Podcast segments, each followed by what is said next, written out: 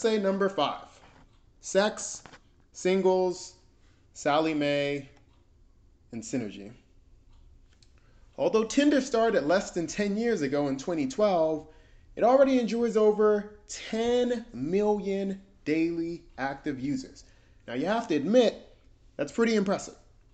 The interface it now has is iconic among dating apps. Swipe right for profiles you're interested in, otherwise, swipe. Admittedly, the app has gotten a really bad rep for being an app primarily, if not exclusively, for hookups. Evidence doesn't seem to support that idea, though. Research by social scientists who study attraction and romance overwhelmingly show that users are primarily on Tinder to meet people. In the digital age, apps like Tinder make putting yourself out there and getting to know other men and women a lot easier.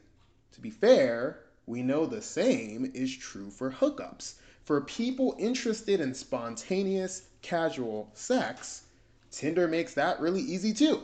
And indeed, that's certainly how some users engage with the app, although most studies show that those users tend to be in the minority, not the majority. Have to admit though, as a single man in my late 20s living in a progressive, cosmopolitan city with amazing nightlife, it's hard not to notice uh, the proliferation of hookup culture. Sex is literally everywhere. In 2020, it's probably never been more available or accessible than it is right now. More on that later. Been giving this topic some thought though, uh, and some related topics too. I ended up using a modified version of that train of thought to distill uh, the specifics of this essay. We're in a new era of history. In general, the institution of marriage in the US has largely unraveled uh, in the last 200 years. Once upon a time, women used to depend on men for their livelihood, property ownership, voting, uh, and money for sure. That's simply not true anymore. Women own property, they vote, and although there's a wage gap, women actually do quite well in the workforce. In fact, women now represent the majority of college graduates, and they've represented the majority of student body in higher education for several decades. As far as livelihood is concerned, this weakens the need for marriage. Women, in many cases, do just fine without being wed to a man. Now, I can make a similar point um, about children. Single parent households are increasingly common, with the rate of children in single parent households almost tripling from the late 1960s to, uh, to 2018. For instance, it was 13% in the 1960s. Now it's closer to 32% or 33%. For women interested in having a family, they can do so with or without a marriage. In fact, you know as well as I do that it's not uncommon at all for many couples to begin a family together even before they get married. And that's assuming that they get married at all. As far as children are concerned, this probably weakens the need for marriage as well. Women can be parents with or without being wed to a man. But by and large, perhaps one of the biggest considerations that I think has weakened the need for marriage is mediums for physical and sexual intimacy. Now, we know God is relational. We even see him taking various forms in Jesus and the Spirit just to meet various needs in his relationship with us. If people are made in his image, that means that we're relational too. Intimacy is incredibly important because God has made us to be relational. I'm reminded of research by developmental psychologists who study children. When children aren't touched or hugged regularly, they tend to suffer developmentally. Now, on the other hand, hugs and physical contact increase release of a hormone known as, what is this, oxytocin? Um, known colloquially as the love hormone which, number one, aids in the development for children, but number two, may help to combat depression and anxiety in children and adults. Heck, if that's what a hug or physical touch can do, imagine what sex can do, particularly with a significant other. I'm not just pulling stuff out of my armpit, you know, it's true.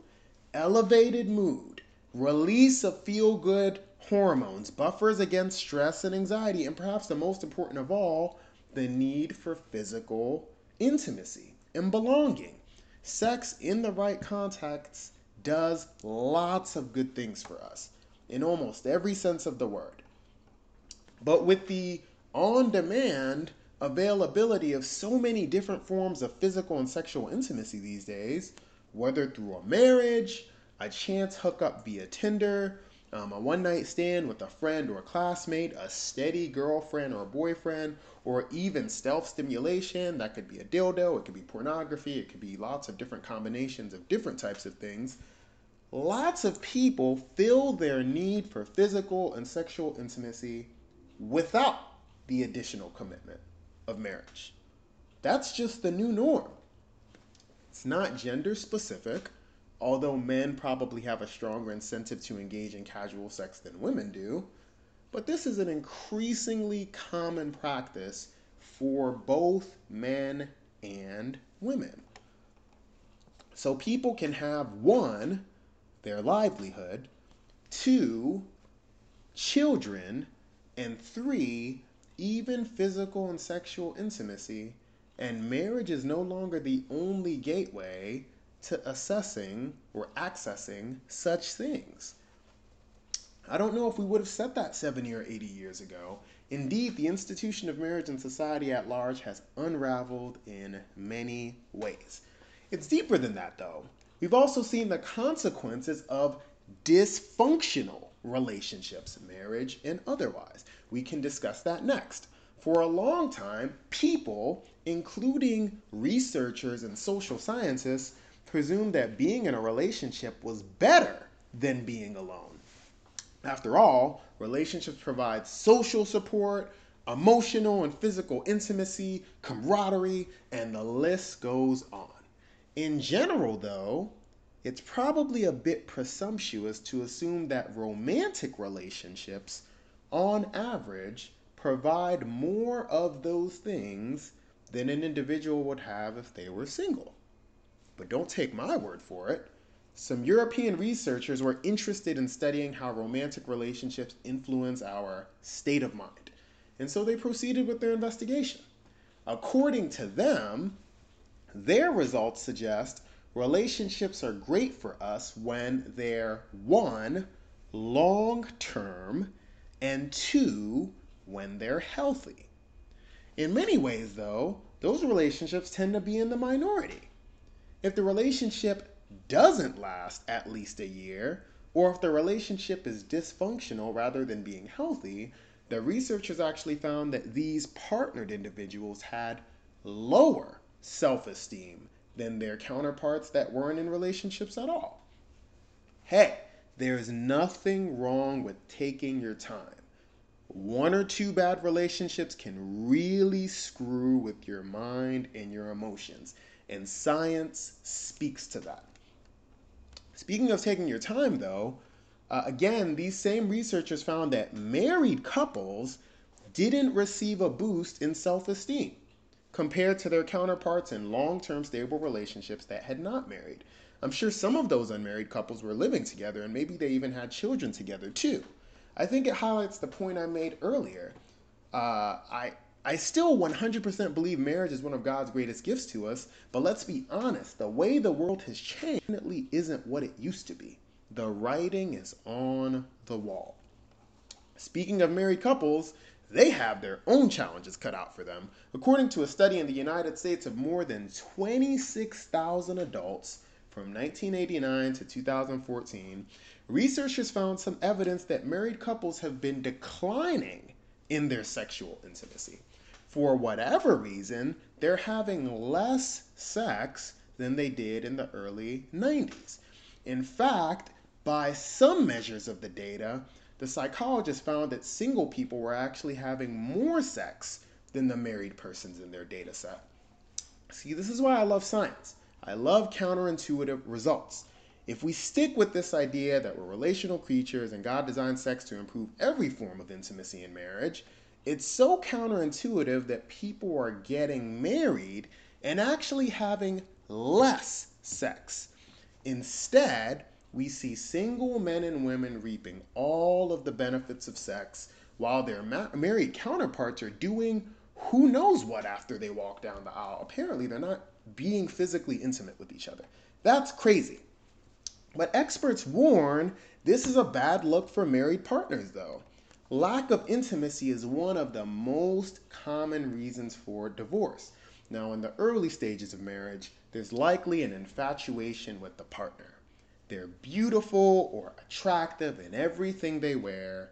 Their physical shape is probably similar to what it was uh, was when when you were dating them. Everything about them is attractive. Over time, though, without careful attention, marriage can become more of a business relationship. You bathe the kids and I'll do the dishes, or you grab the groceries and I'll clean the bathroom, right? And and the relationship doesn't prioritize intimacy. Indeed, some estimates believe anywhere from 15% to 20% of married couples are in a sexless relationship. For those under 40, presumably those thought to be physically healthy enough to be sexually intimate, studies estimate that 20% of married couples have sex less than monthly. That means you live with the love of your life and you're physically intimate with them less than once every 30 days. Strange times, people. But there's more. While many people may opt not to marry at all, for those that do, they're taking more time than ever before to get there. According to a 2017 US Census, the median age for men's first marriage now is 29.5, which is two years above the median age for women, which is 27.4. Now, researchers believe men and women will continue to wait longer to get married in the future as well. I suspect there are literally dozens of reasons why. But as a currently enrolled PhD student, it just makes the most sense to me to talk about school. My generation has the highest rate of college educated grads. A study by the Pew Research Center showed 39% of millennials, compared with 29% of Gen Xers between the age of 25 and 37, have a bachelor's degree or higher. Education comes at a price, though. Although aggregate numbers for student debt are somewhat limited, as of 2019, experts estimated for borrowers, for borrowers between the ages of 25 to 34, these are millennials, obviously, there was about 498 billion in outstanding loan debt for about 15 million borrowers. In case you were wondering, that's about $30,000 per borrower on average. Now, I won't lie, that makes me sad. I'm reminded of a point Elizabeth Warren frequently makes, which literally blows my mind almost every time I hear it. She went to college in the 1950s and paid her tuition with a part time position as a waitress. To be clear, even back then, the wages earned as a waitress weren't just modest, they were probably the absolute minimum. Nevertheless, Elizabeth Warren was able to support herself in attending college. She didn't borrow $30,000 to earn a bachelor's degree. This isn't a post about politics, I promise it isn't. But I do use that example to illustrate my point. My generation is straddled in student loan debt. And in some ways, the middle class of America is deteriorating. Honestly, I think people need time to figure out how to navigate this maze that's becoming increasingly complex. This world is changing so quickly these days. I think lots of young people graduate with a degree and are a tad bit idealistic. They did what America told them to do. They worked hard and they got an education. They went to college. And then they graduate and work two or three crappy dead end jobs for a year and a half or even two years before they find something that's decent enough to support them. But heck, by the time they find a decent job, it wouldn't surprise me if that stat has actually gone up. So you financially paid for that two years bouncing around trying to find a decent job with decent pay. Think when you take this, in addition to everything else I shared in this piece, it's no wonder that people were taking longer to get married. If they get married at all. My generation spends their 20s trying to figure out career stuff while digging themselves out of this ditch called student loan debt, all the while being exploited by various employers who want to work them as much as possible for as little pay is permissible. Americans today have a different sense of priorities as well. 50 years ago, marriage was considered a rite of passage for adulthood. Today, research shows that Americans believe that completing formal schooling and securing full time employment were extremely important to adulthood. In fact, Americans ranked education and employment as more important milestones to adulthood than both number one, marriage, and number two, having a child. We place a premium on education, and we pay for it quite a bit as well. I've taken more than a few economics classes at this point, so I understand the notion of labor markets and optimization, supply and demand curves, etc. Yes, I get it. But I can't help but feel there has to be a better way to do this. Wild. People were being crushed with student loan debt. I'm fortunate my dad paid for my first degree, and my PhD is fully funded. Yes, fully funded. But I know my peers are really feeling it right now. You know, I suppose I can't end a post like this without talking about my own social life. No cap, 2019 was hard. You know, I was talking to this girl and she started acting real funny. So I started acting real funny. And that was basically the beginning of the end. Long story short, we haven't spoken in about a year and a half. And it's literally the dumbest thing and it really makes me sad. But hey, it be like that sometimes. Honestly, though, almost every crappy situation I've ever been in makes for a funny story at some point. So one day, I'm convinced this story will be an amazing punchline. Speaking of punchlines, though, people trip me out. They literally try and put me on girls for the dumbest reasons. Oh, she's great, bro. She really likes brunch. Oh, you'll love her. She likes to travel just like you. People really be out here trying to play me though. You think my forever love is just someone who likes to travel? Uh, do you think there's any difficulty finding a woman in my age range who likes to travel or do brunch or any of that stuff? Do you really think that's what I'm waiting on? See, now when I uppercut you, you're going to say I did you wrong, but you out here talking crazy. I don't think people understand that forever is a long time to spend with someone. This isn't just a cute girl. Uh, I'm going to grab drinks with every now and then, or a pretty woman that's going to meet me at the gym a few times a week. Forever is a long time. What do we need? Yes, I need a spiritually minded woman. Yes, she should be physically attractive. Those are so obvious, they don't even need stating. So, we're not even going to talk about those things. What we need is chemistry. People, we gotta have synergy. Now, I'm a nerd, uh, so I'll take it upon myself to do the most. When I was an undergrad, I remember I had um, a mergers and acquisitions course as part of my finance major. Great class, by the way. Great class. Now, periodically, a company will decide to acquire another company. Stay with me, I promise I'm going somewhere. So, periodically, a company will decide to buy another company. So, Google bought YouTube, Amazon bought Whole Foods, Disney bought Fox. You get the idea. The logic here is simple. We'll create more value together than we would separately.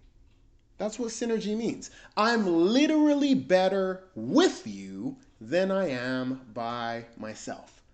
That is what synergy is all about. Admittedly, I could have, and I don't know, maybe I should have used the word chemistry, but that would have thrown off the alliteration. You know, we got sex and singles and Sallie Mae. We need a word that starts with an S. But if it helps you, you can just think of synergy as chemistry.